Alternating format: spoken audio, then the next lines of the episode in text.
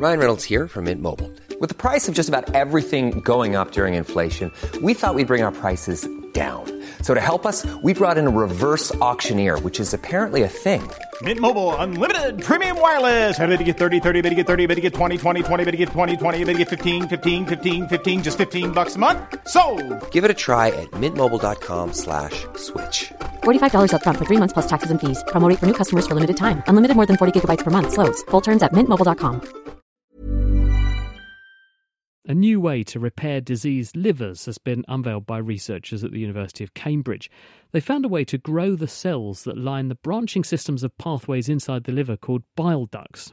Problems with these structures are the leading causes of liver disease and also a common reason why livers offered for donation often can't be used. Injected into injured bile ducts, the team's new cells are able to resurface these pathways and reverse the damage, including, critically, in experimental donor human livers. It's a big step forward. Kourosh Saeb-Parsy is part of the team behind the work. A liver has many functions, but one of the important functions is to produce bile. This bile is important, for example, for the absorptions of fatty foods. But the bile is toxic. This bile has to leave the liver and enter the bowel, and it does so through a network of tubes. If the cells that line these tubes are damaged, this toxic bile spills into the liver and can ultimately lead to liver failure, resulting in patients needing a liver transplant, for example. So, obviously, if we can put right the problem with these cells that line these tubes that drain bile, we're in a position to avoid doing significant surgeries and all the attendant risks of doing that. You're absolutely right. Yes. Um, liver transplantation is, is an effective treatment and it can cure patients, but it's major surgery and it has potential side effects. And sadly, we don't have enough organs available for everybody who needs a liver transplant. And even patients who have a liver transplant actually have a high risk of this problem recurring in their transplanted liver. So, finding an effective alternative solution to liver transplantation would really benefit our patients. And how have you done this? So, one of the first things we did was that we were able to take some of these normal cells that are lining these bile ducts or these tubes in the liver and we were able to grow them essentially indefinitely to create large numbers of these cells using a special technique.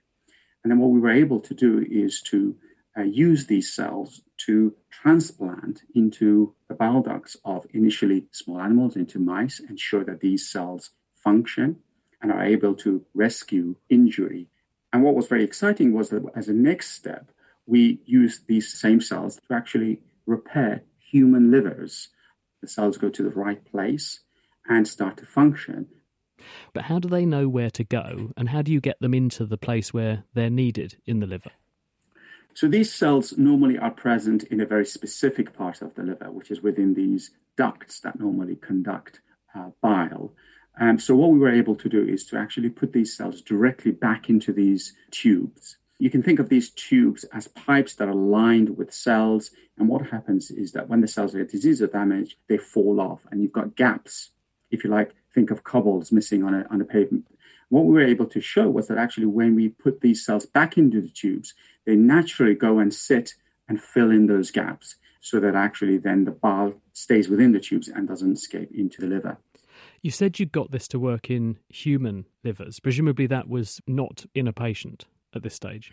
That's right. At this stage, we used livers that were donated for transplantation but were deemed to be unsuitable. And in fact, the reason that these livers weren't being transplanted was because they had injury to their bile ducts. So we know that this is a common reason why livers aren't transplanted.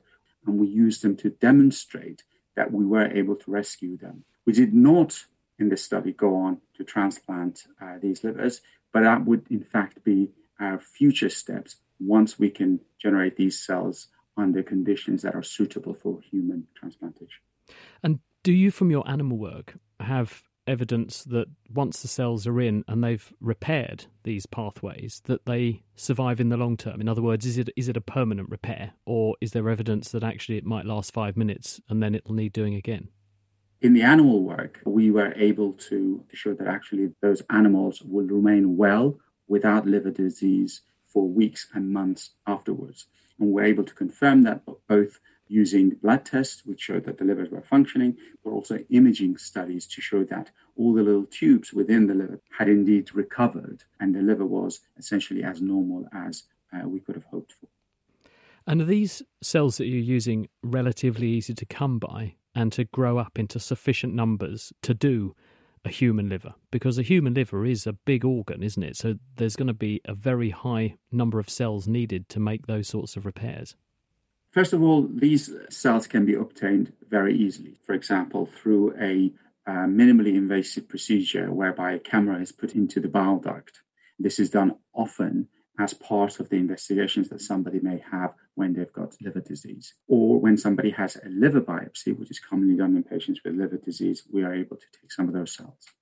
And actually, we can generate these cells from one donor and potentially use it for several different donors.